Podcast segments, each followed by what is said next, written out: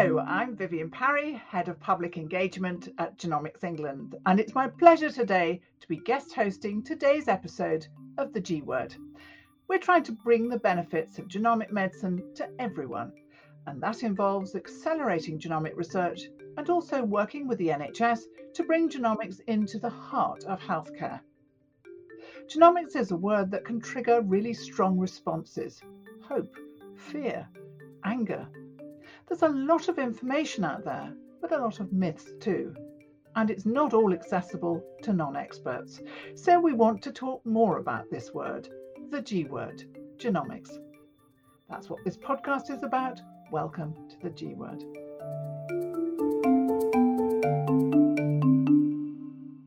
Now, the 100,000 Genomes Project recruited about 70,000 people who generously agreed to donate their genome sequence, information about their condition and its treatment, as well as their lifelong health data. Most of these people came from families affected by undiagnosed rare disease, and thanks to the project, about 25% were able to receive a diagnosis for the first time. All the data now sits in the National Genomic Research Library. Genomics England is its guardian, and researchers from all around the world now access this data to increase the number of diagnoses and to do research to better understand and treat these difficult conditions. We have around 30 huddles of researchers, technically called a GeCIP or Genomics England Clinical Interpretation Partnership to give it its proper name, who focus on particular groups of conditions. And today we wanted to focus on the work of the Skin GeCIP. And I'm delighted to be joined by two dermatologists, Dr. Neil Rajan from the University of Newcastle, who not only leads the GeCIP but also runs a dermatology genomics research program, and Professor Ruth Murphy from the Sheffield Teaching Hospitals NHS Trust, who, besides being an active and busy clinician, is also a past president of both the British Association of Dermatology and the British Association of Paediatric and Adolescent Dermatology. Welcome to you both. Good morning, Vivienne. Thanks for having us on your call. Good morning. Thank you. So, uh, Ruth, let me turn to you first of all. How common are these rare conditions? That sounds an odd thing to say because rare conditions people just think of as being, you know, you only see once in a lifetime. But for the clinician in a specialized clinic like yours, how often are you coming across these rare conditions? Well, that's a really interesting question because um, the first step in in any in the identification of any um, rare condition is recognizing the features that lead to the diagnosis, and that is easy to do if um, the person sitting in front of you has got classical signs. But in dermatology um, and in, in life in general, things are never that easy. And uh, somebody's clinical presentation, their phenotype, can be very, very, very subtle. And to, to give you an, uh, an example, we spend an awful lot of our time as dermatologists doing cancer two week wait clinics. And I can remember a couple of years ago somebody being referred in with a possible skin cancer who's got a little growth around the toenail. And this was a periungual fibroma, which is uh, one of the features of tuberous sclerosis, which people would consider as a rare disorder. And at that point, Nobody had recognised this as a possible diagnosis. The person was otherwise fit and well, um, and had just been referred in because this this little growth was catching on their socks and clothing. So it is important, but it's important in ways that are not obvious. You've got, you know, the extreme cases of children born in the first few weeks of life with uh, a, a, range of clinical signs and symptoms that don't easily fit a phenotype that you may want to do genetics on to try and, and classify um, the diagnosis um, to help the family and the affected individual. Uh, and, you know, th- these people may have a, a life threatening um, disorder. Uh, and at the other extreme, people who are otherwise entirely fit and well and in their 40s walking with a, with a, a lesion. And up until that point, they were not aware of the diagnosis. And what's important for that person is that for um, future family planning and counselling, it's important to know these diagnoses as well as for their own health. So it's amazingly important, but not in ways that are, are, always obvious. But we are talking about diagnoses in utero from birth and right up until later life with the less severe phenotypes.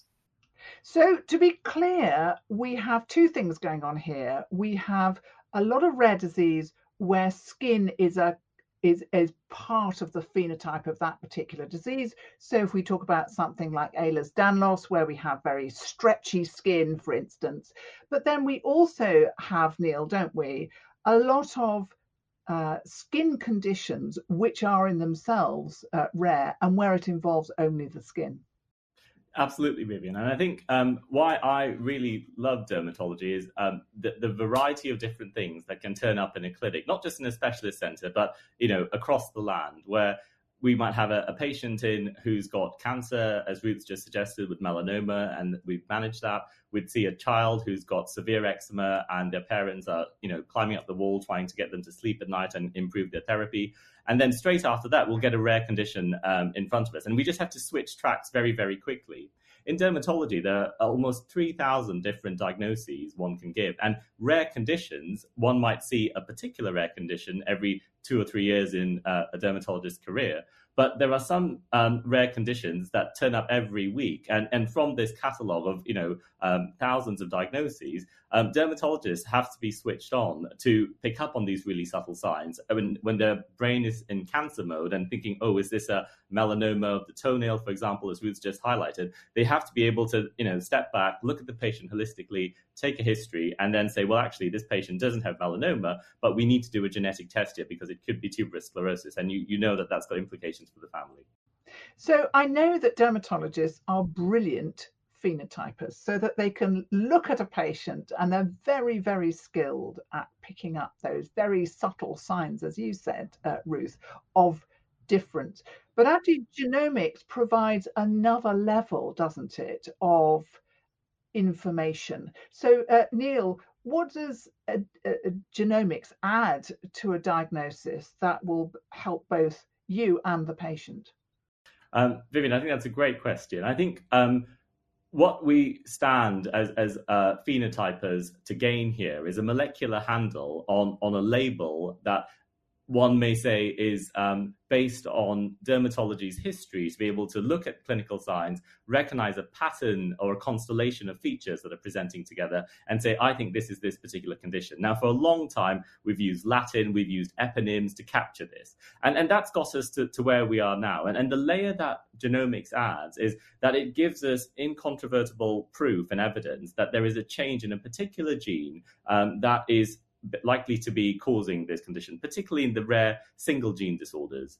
And what this can mean for patients is that they now have a little tag uh, or flag in their DNA that can be tested for, that genetic counseling can be done uh, on the basis of, uh, but increasingly it can link them to patient groups which are global, um, and suddenly their rare condition um, and feeling like the only person on the planet who's got that. Um, that's you know transformed because now we have a scenario where a person is able to connect with people all over the world. Uh, as a brief example, um, this Saturday in the lead up to Rare Disease Day for patients with cylindromas, where we have expertise in Newcastle, we're having a global um, Facebook led Zoom meeting uh, where about 60 of us will all jump on a call and hear about the latest research. So it can be really transformational. And presumably, Ruth, sometimes a genomic diagnosis can give you a clue as to how a particular condition could be treated more effectively because some of these genetically caused conditions are really difficult to treat aren't they and you may have tried many things with without great success Yes, I mean, when you are talking about that, that's true. When you are talking about diagnosis, um, it how that translates to effective therapies is is more complicated than it first seems. Um, one of the problems with genetics for many years um, has been that um, there was, as Neil said, the clinical diagnosis.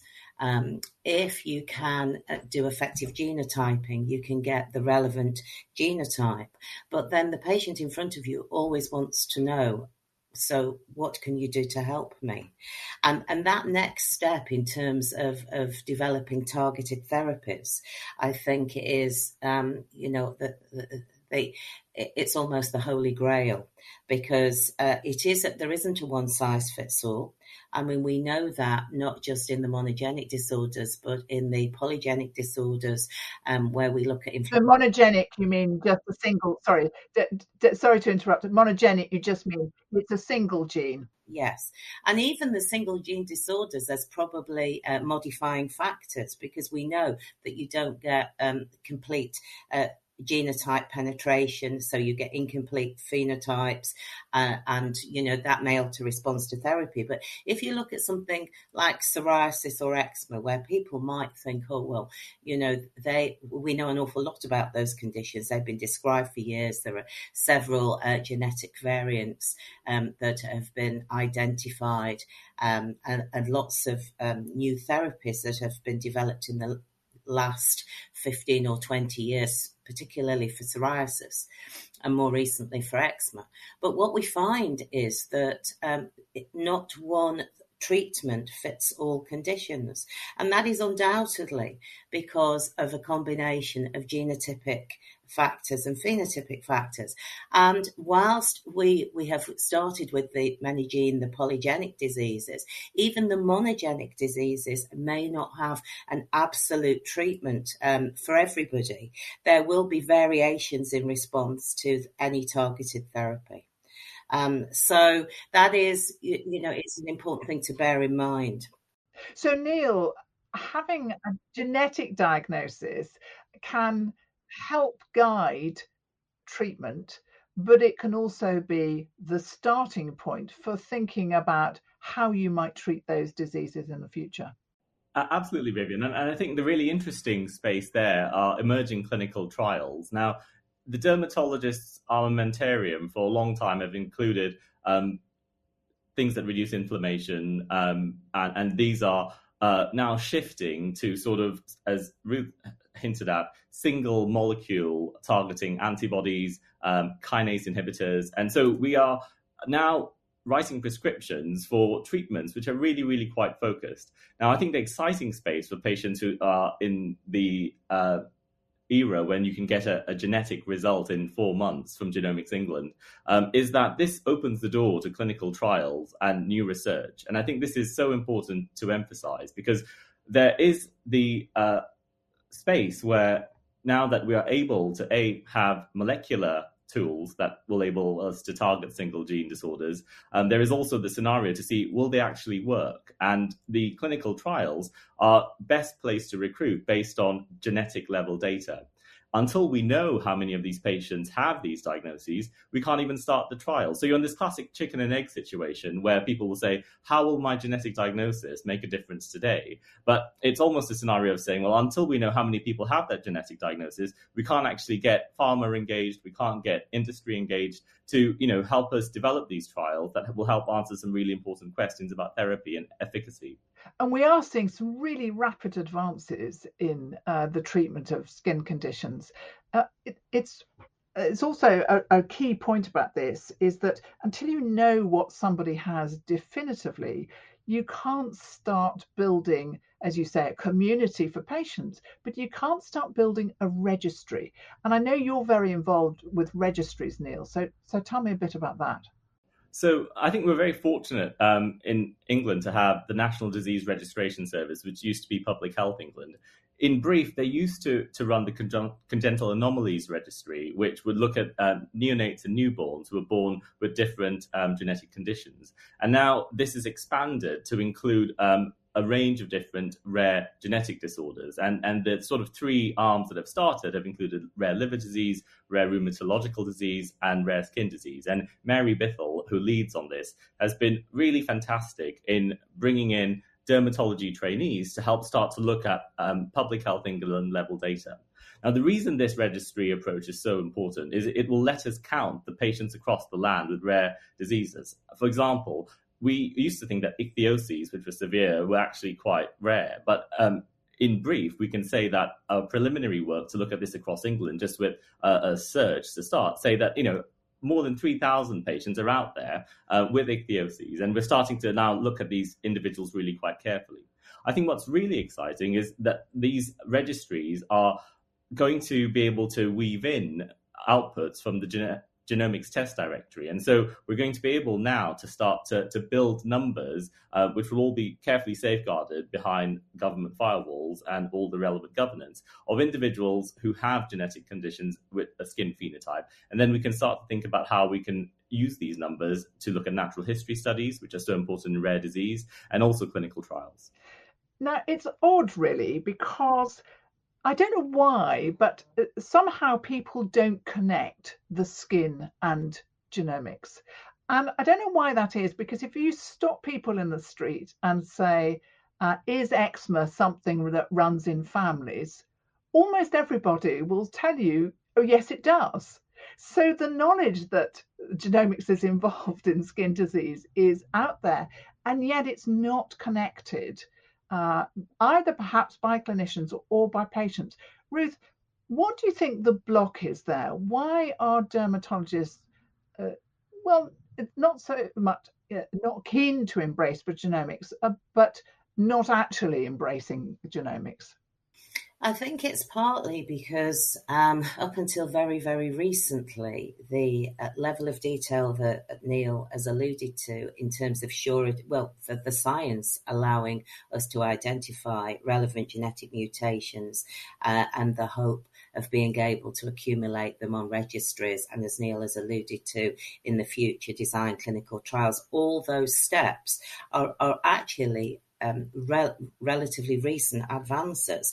When um, I started uh, learning dermatology and um, even for sort of 20 years past that, we would learn the physical signs and symptoms for um, genetic disorders. And I, am saying this in terms of single gene disorders, really, or what we thought were single genes, because, you know, things that are, that are single genes have, have, got more complexity around them. And you would learn the, the features in order to, to recognize them clinically. But we, we didn't automatically think that everything about our health is genetically determined. Um, and I've already alluded to eczema and psoriasis as, as common disorders, but I think of them as genetic disorders because everything we, we, we see in dermatology has got some sort of genetic basis from our skin color, our hair color, to um, uh, parts of the skin that, that don't behave normally, and we see inflammatory skin disease or cancers. And so um, I think that, that, the mindset, the clinical mindset, has been very much focusing around there are some rare monogenetic uh, disorders that uh, you can learn features to, to recognize and try and identify those people. But but not but then there has been almost a mental block after that because even if you can recognize these patients, the treatment for them has been very much focused around how that disorder impacts on, on part of their skin. So, for example, a, con- a condition called pachyonychia congenita, I saw a, a, patient on Monday. This is a condition where you get very, very thickened nails and you can get thickened areas on the palms and soles. There are some other features, but in general, those are common features with pachyonychia congenita saw a patient uh, on uh, Monday afternoon, and um, this patient uh, problems. Uh, we know the the the, the, the keratin mutation, but this patient's main problem is pain affecting the nails. And um, so the, the treatments historically have, have been how does the disorder impact on, on your well-being?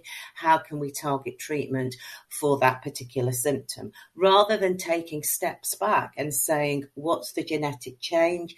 Is there something that is translational where you can identify or create a targeted therapy that may be able to treat the whole person uh, with this disorder?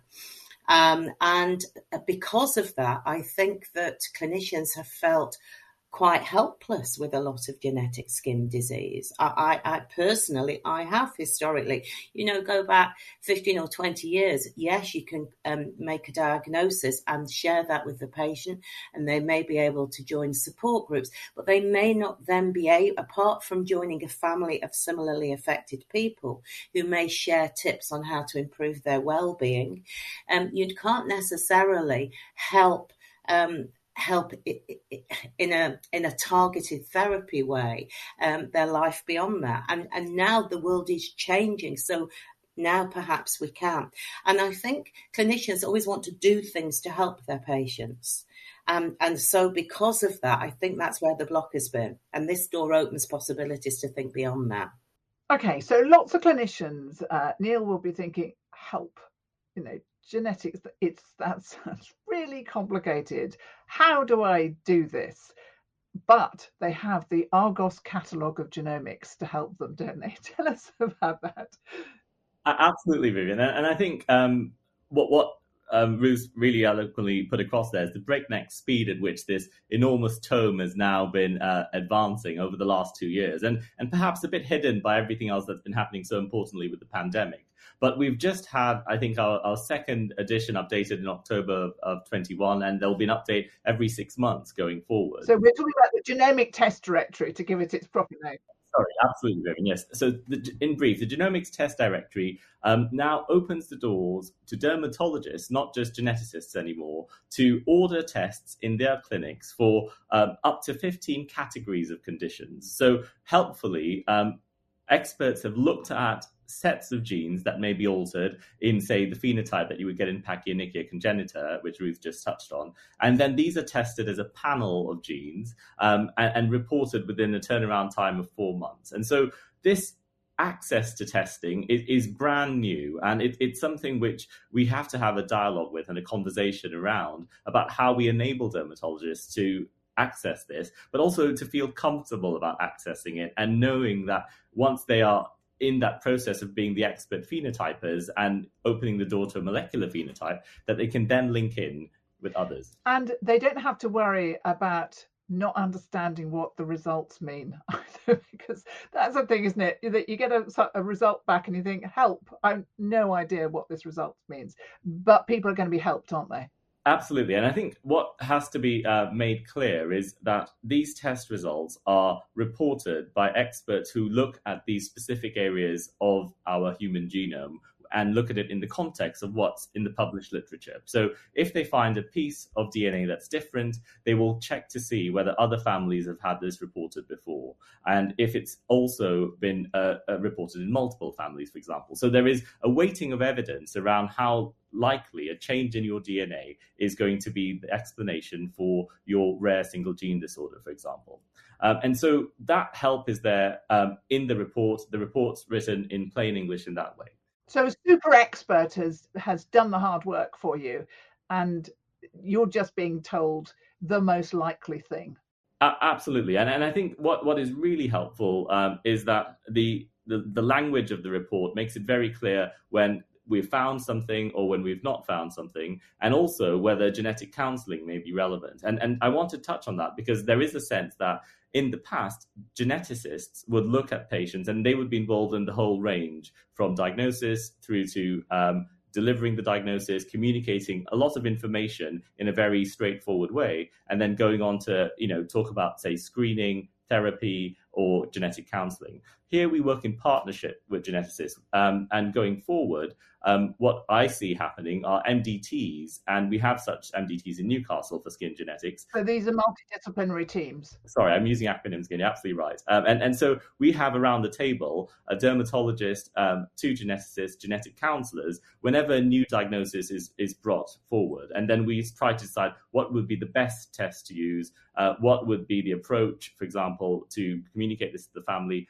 who should we test in the family? And then at the other end, when the results come back, we discuss those and we decide, right, this needs to go to genetics, you know, because they need to talk about, say, pre-implantation diagnosis. So there's a, a whole continuum, but really we are so important in making the clinical phenotypic diagnosis and linking that to a DNA test. So Ruth, how can we help dermatologists embrace this and not to be scared by it? Well, I would hope that um, that my experience um, when considering this podcast um, could be shared with, with others. Certainly, I looked at the directory um, that was revised in October last year and I was thrilled by it on several levels. You know, it really does contextualize um, the genetic component of skin disease. Um, interestingly, even though there are sections that highlight um, where dermatology is key. There were several sections where dermatologists would recognise um, them as omissions. Um, one that springs to mind something like ectasia, telangiectasia, ataxia telangiectasia, because this disorder, even though it isn't listed in dermatology, paradoxically saw a couple of cases in the last 12 months because the immunodeficiency associated with it gives you very, very um, odd skin lesions associated with infections. And so any dermatologist picking this up with a, uh, with a level of experience would flick through it and think, but you know, I've had a patient who um, has, has, has had that disorder diagnosed and presented with skin disease um, in, in in a number of different ways. And it, it, in itself, it acts as a revision aid. But it, as with many things in life, it's giving the um, it's giving the directory profile. It's giving people an opportunity to re-educate and rethink genomics.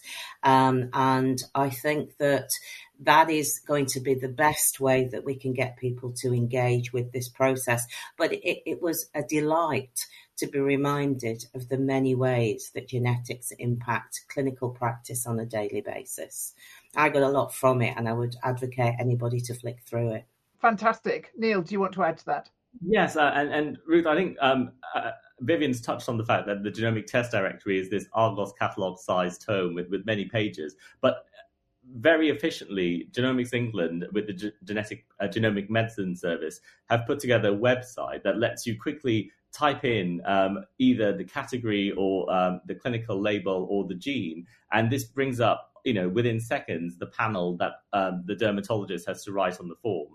It's it's a single blood tube that gets taken, and it's it's not a fancy tube; it's a full blood count tube, um, and off it goes. You know, and and so really the process has been mainstreamed quite effectively. It's just getting the message out there.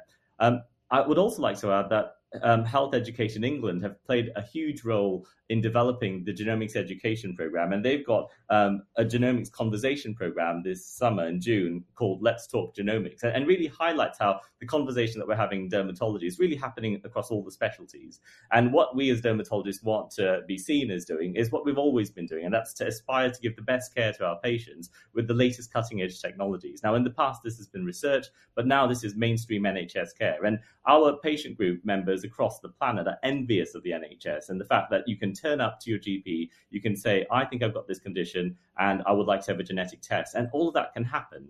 We have case studies from Genomics England um, that are coming out. And one of my patients with ectodermal dysplasia had exactly that um, scenario where she couldn't sweat. She was you know, frustrated with the fact that she was a keen cyclist and could only go out on days which were, you know, cool. Um, so Newcastle's perfect. Um, and basically, there is this um, story of how it, um, when the referral came through, it was almost like a heart sink referral, you know, where there's a question of, I might have a condition, I might not have a condition. Um, I don't really know uh, where things stand. You know, could you help? And then we went from there. This, you know, it's a very subtle phenotype, Ruth, as you say, because um, this patient's hair was, you know, just a little bit thinner, her teeth were a little bit different, um, and then we found out that she had, you know, a, a, change in one of the ectodermal dysplasia genes within four months, and then uh, we were away.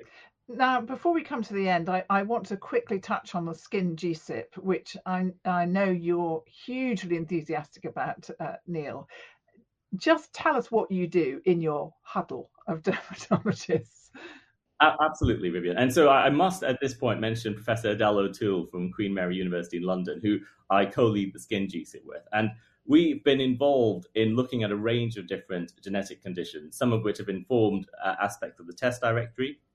And I'd like to come back to um, patients with ectodermal dysplasia, for example. So those patients were individuals for which genetic testing was very hard to get. Um, before the era of the 100,000 Project and the GMSs, one would have to find a specialist lab somewhere in Europe, somewhere in America, and send a piece of DNA off in a tube and wait for sometimes two or three years just to know uh, whether or not there was a change. And, and so it was that sort of um, space that we came from. And, and with the skin GeCIP, we've been able to link these different patients with phenotypes together, use the scale of a whole nation of you know more than 50 million people to then start to make sense of genetic changes. And so for a lot of patients with ectodermal dysplasia, for the first time, we were able to give them a genetic diagnosis. And this has been, you know, a, a, huge step for them. I should also mention that the ectodermal dysplasia patients have a patient group and they're really active in this space. And I think there are something like 3,000 case, uh, dermatology cases within the 100,000 uh, genome project dataset.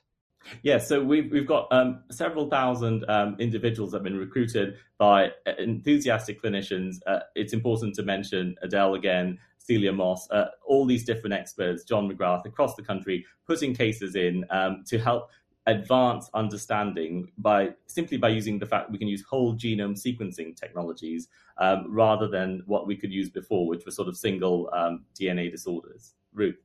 Yeah, I, I think it's also important to to realize that a lot of the physical signs we see on the skin can actually link to involvement of other systems. So even though we're talking about genetic skin disease, some of those genetic skin disorders are linking into other organ um, other organs which are involved.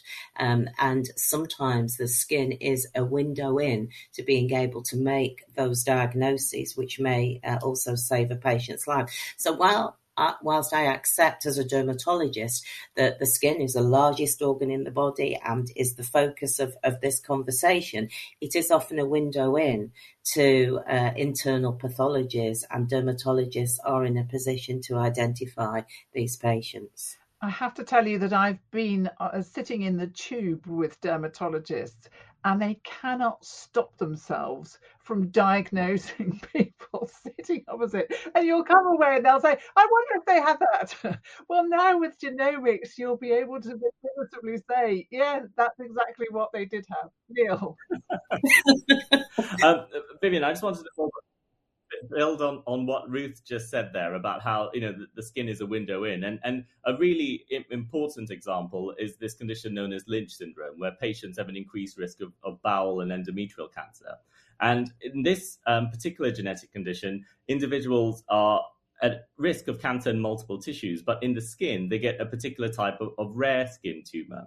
Now, the really unusual thing is, unlike all the other cancers in Lynch syndrome, sebaceous tumors in the skin are an indicator that the, the person uh, may have um, a genetic condition from which they could benefit from cancer surveillance and chemo prevention with a cheap intervention like aspirin. So here is a scenario where a, a, a result comes through on, on a, a, the table of a dermatologist from a pathologist saying this patient has, has a sebaceous tumor. It won't happen, you know, very often, but when it does, we now have the ability to say, ah, we can look into this a bit more. We can offer genetic testing, and if this patient has Lynch syndrome, then we can give them um, aspirin, and that could potentially reduce their cancer risk. And, and isn't that a fantastic thing that you know we are seeing um, this uh, tissue uh, all the time, but it, it's a window into underlying um, health, and and we can actually make a difference to that health with you know things we've got today at a very low cost. Absolutely. So uh, just to uh, sum up, what would you say, um, Ruth,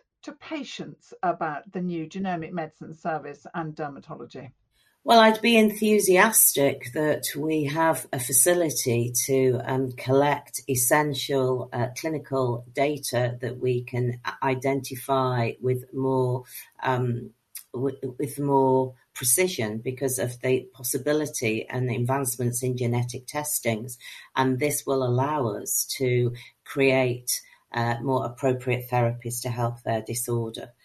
And I think that uh, because of it, we should uh, both as clinicians and patients embrace the opportunity to do genetic testing whenever we see one of these rarer disorders.